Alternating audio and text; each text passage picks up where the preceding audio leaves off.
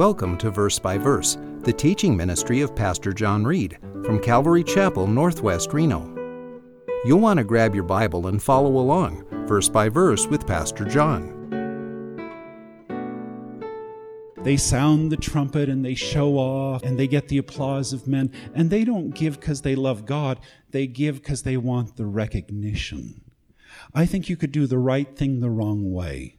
You can give to God with the wrong motives in the wrong fashion.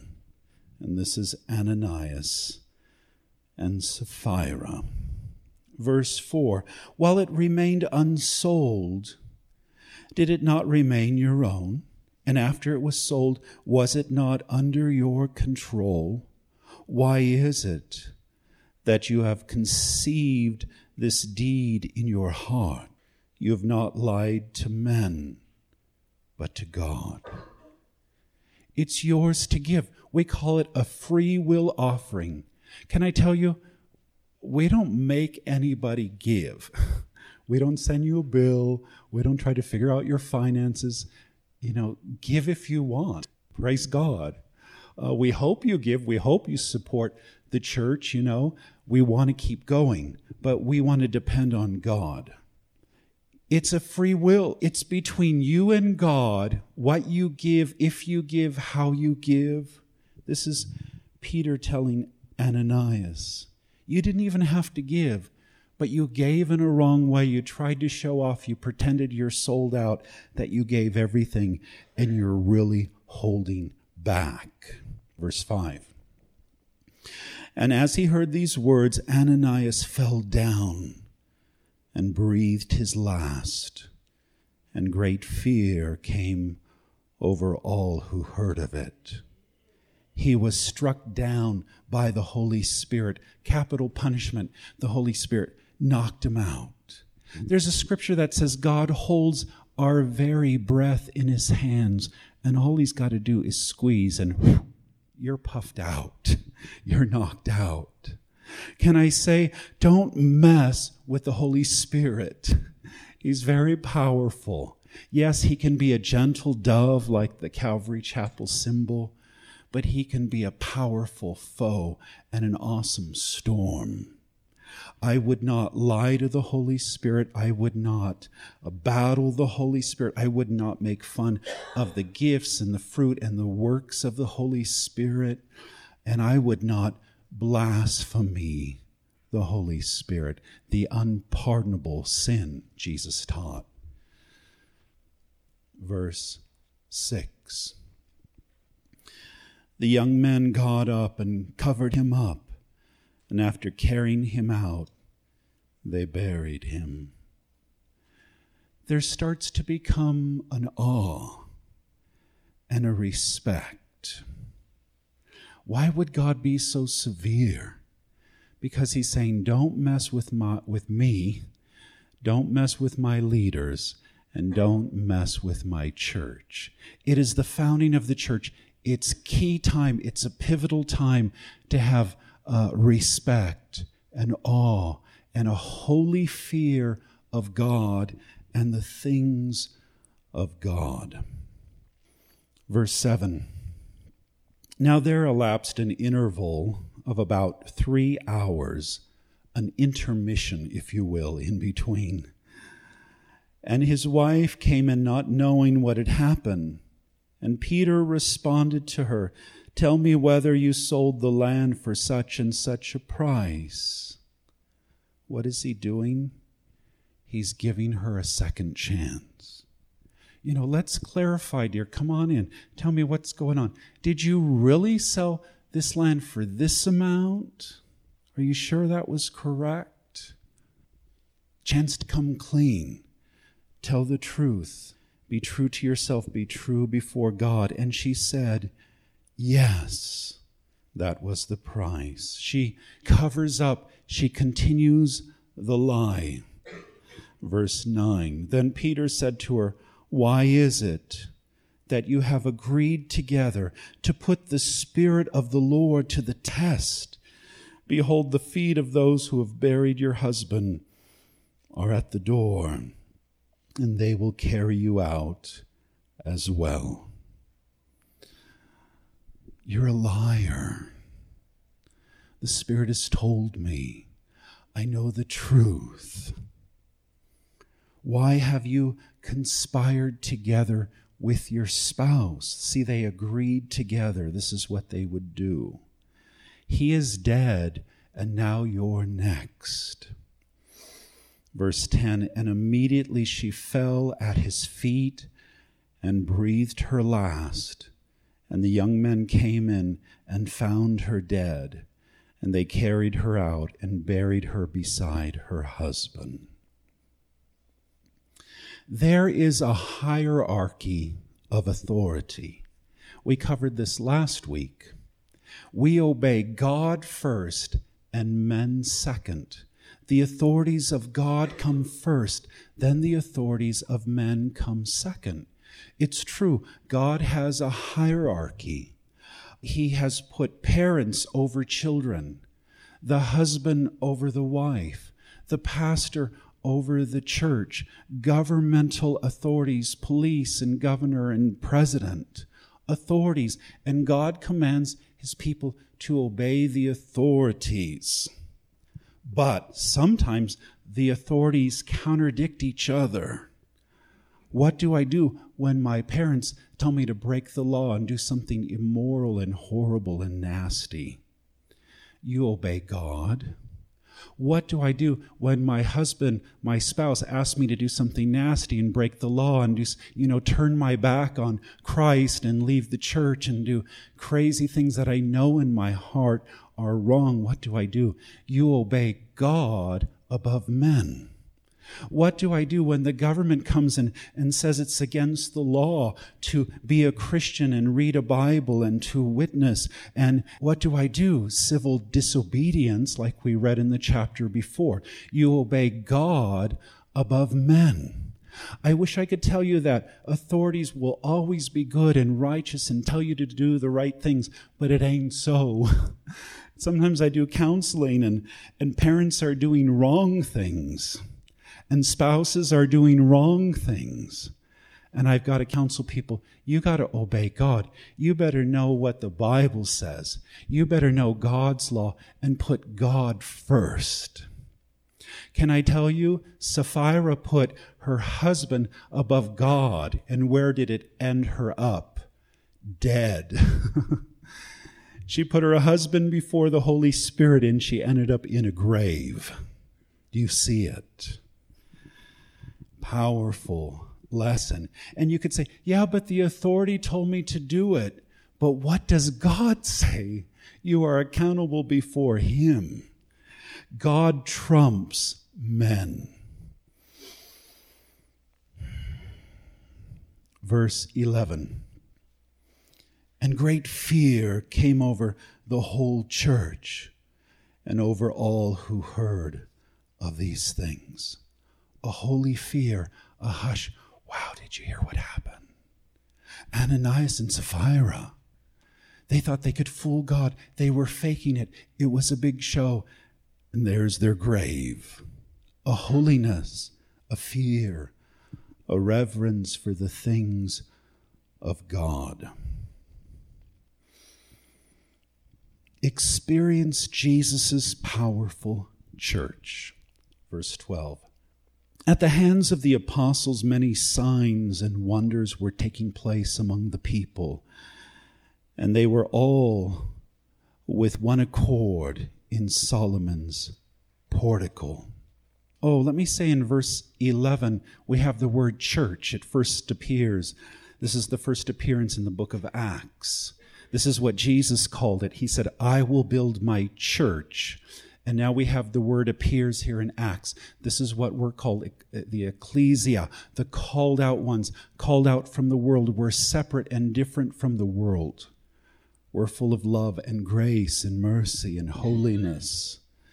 And the church is so big, it has become a mega church of over 10,000 people. The biggest facility that could hold the church was the courts, the Gentile courts of the temple. Solomon's temple. And so we have Solomon's portico or the porches, the Gentile outward court. And it could hold tens of thousands easily. And this is where the church is meeting now. It's become really big. 13. But none of the rest dared to associate with them with the apostles. However, the people held them in high esteem. Oh, I don't want to be all buddy buddies with Peter. Did you hear what happened to Ananias? Sometimes familiarity breeds contempt. You become too close to someone and too familiar, and maybe you push the boundaries. Don't mess with the apostles. They are holy, and the people kept a healthy distance and, and a respect toward God's leaders. Verse 14. And all the more believers in the Lord, multitudes of men and women, were constantly added to their number the church is growing. You know, two people dying in church would scare everyone away.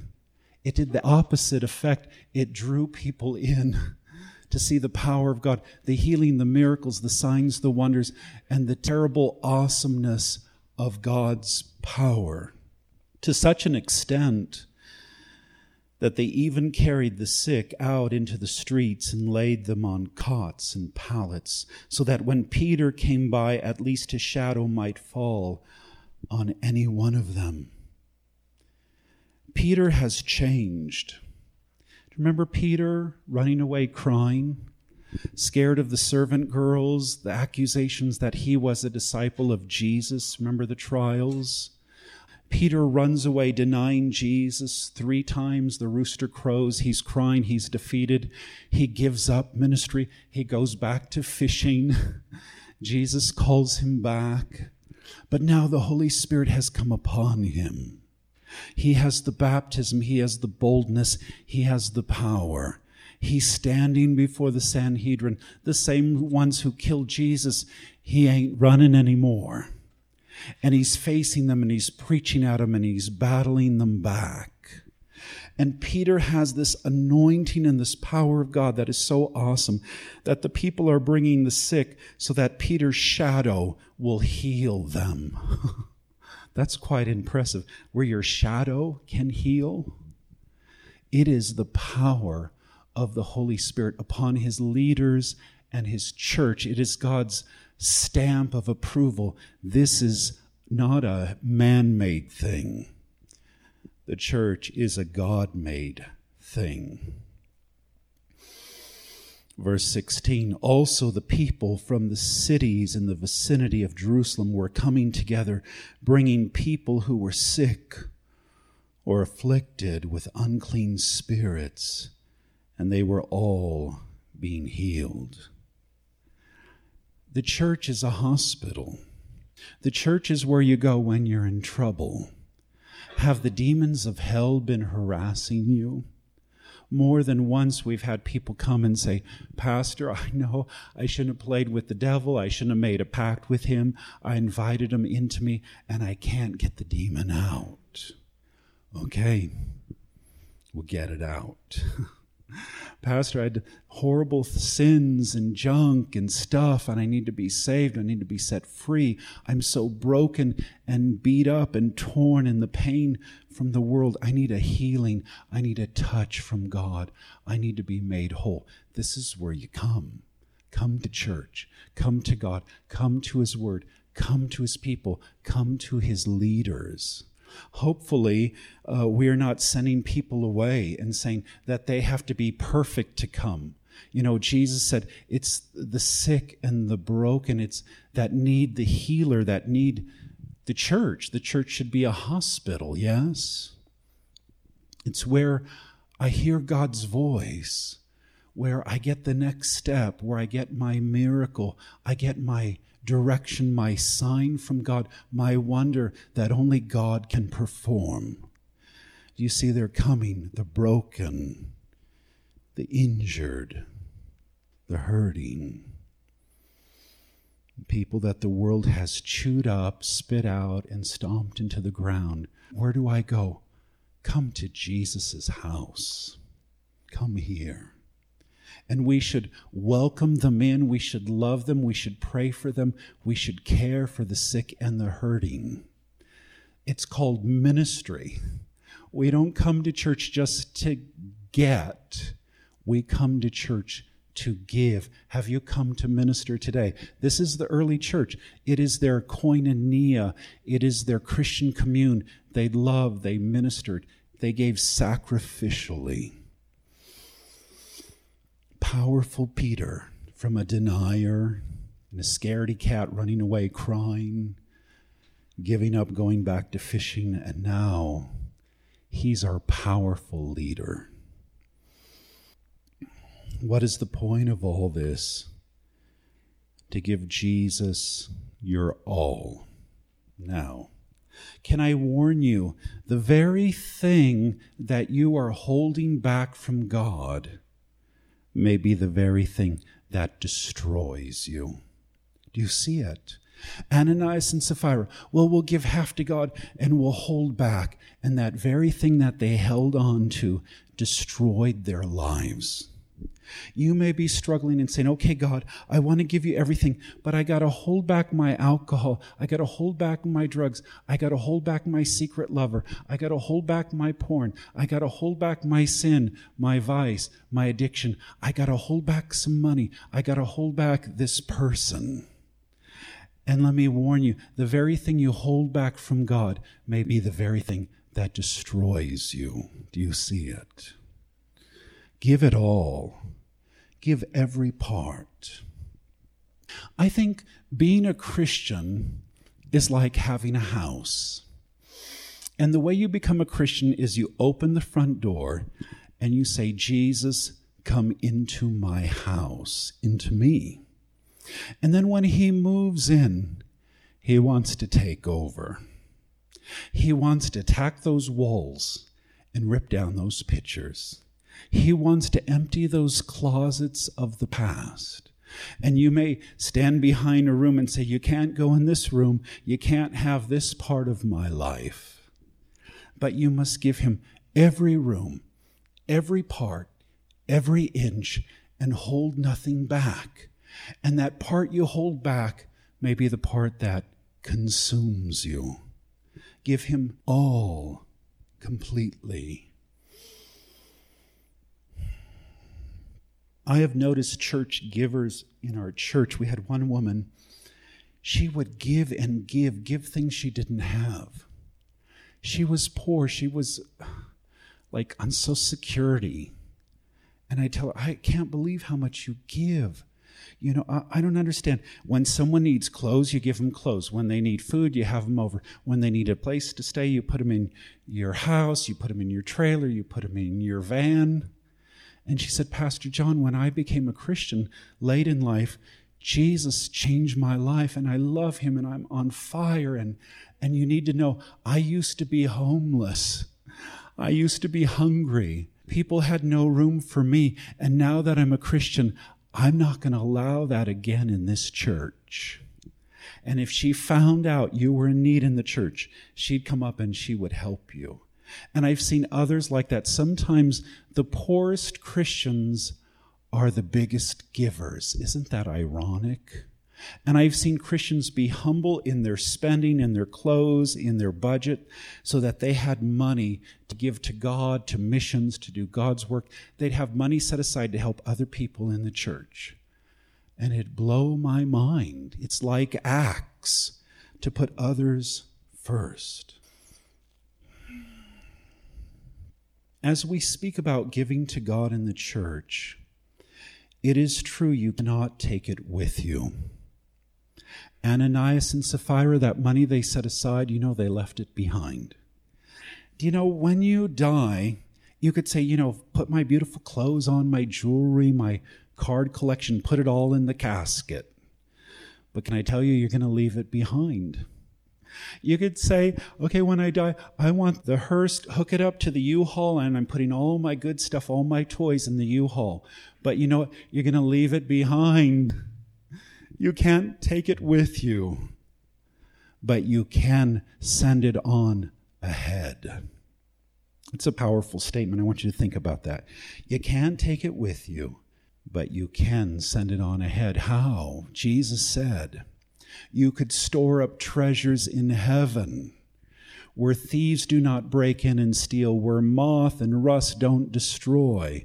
You can send your treasures to heaven where your heart is, there your treasure will be. And he talks about storing riches in heaven, sending it on ahead by giving to the poor, by giving to God, by meeting other people's needs. God will repay you, and you're sending it on ahead to heaven. Give Jesus everything because he gave you his all. Do you realize Jesus is the richest person who ever lived? He had the gold and silver of heaven, the riches, the glory, the kingdom, the thrones, the angels, the most richest kingdom, and he left it all. Came down to earth, born to poor parents. You know, Jesus was poor, the disciples were poor. Jesus said he didn't even have a bed and a pillow. When it was time to pay his taxes, you know, we just had tax season, him and the disciples didn't have money to pay taxes. He tells them, You're going to catch this fish, and in his mouth's going to be some gold. Use that to pay the taxes. Peter and John, the leaders of the disciples, they don't have any money. The beggar comes up to him and says, Please, will you give me alms? Will you give me money? I'm a beggar. I'm lame. And they say, We don't have no money. Silver and gold have I none. But what I do have, in the name of Jesus, walk. Something better than money. So Jesus left it all, became poor for us, lived a humble life of self sacrifice, of, of pain, a man of sorrow and acquainted with grief. He gave his all. He showed us how to live by example love, forgiveness, grace. He went to the Garden of Gethsemane. He agonized over the cross. He made his flesh obey his spirit. He submitted to the Father's will, not my will, but thine be done, as he agreed with the Father, I will die tomorrow on the cross. The scourging, the whipping, the, the mocking, the beating, the carrying the cross, all the way to the top of Calvary, hanging on the cross six hours. He gave his all. He gave his life. He poured out his blood. He gave every ounce, every inch and he held nothing back for you, for me. He gave us his life by dying, and now he asks you to give your life to him by living for him and to hold nothing back. 100% self surrender. Give Jesus your heart repent, ask Him in, become a Christian. Live for Him, go all the way with Christ. Commit your whole life to Him, each and every part. Be completely sold out for Christ. And what is the one area? What's the one thing? What's the one person you're holding back? You must surrender that to Him. Give it all. It's the old hymn. All to Jesus I surrender. All to Him I freely give. I will ever love and trust Him. In His presence daily live. Let's pray. Lord Jesus Christ, help us to give our all to you as you have given your all to us, that we would hold nothing back. May we learn from the example of Ananias and Sapphira to not plan and scheme against you. Uh, you are the most gracious Holy Spirit. May we be led by you. May we seek to build your kingdom, to use our talents, our resources, and even our monies to build your kingdom, to feed the poor, to help the needs of others. And may we hold nothing back, for we pray in Jesus' name. Amen.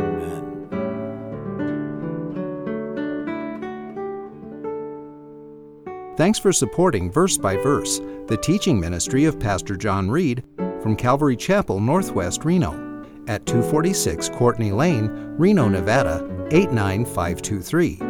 Our phone number is 775 746 4567, and our webpage is calvaryreno.com. You're always welcome to join our services.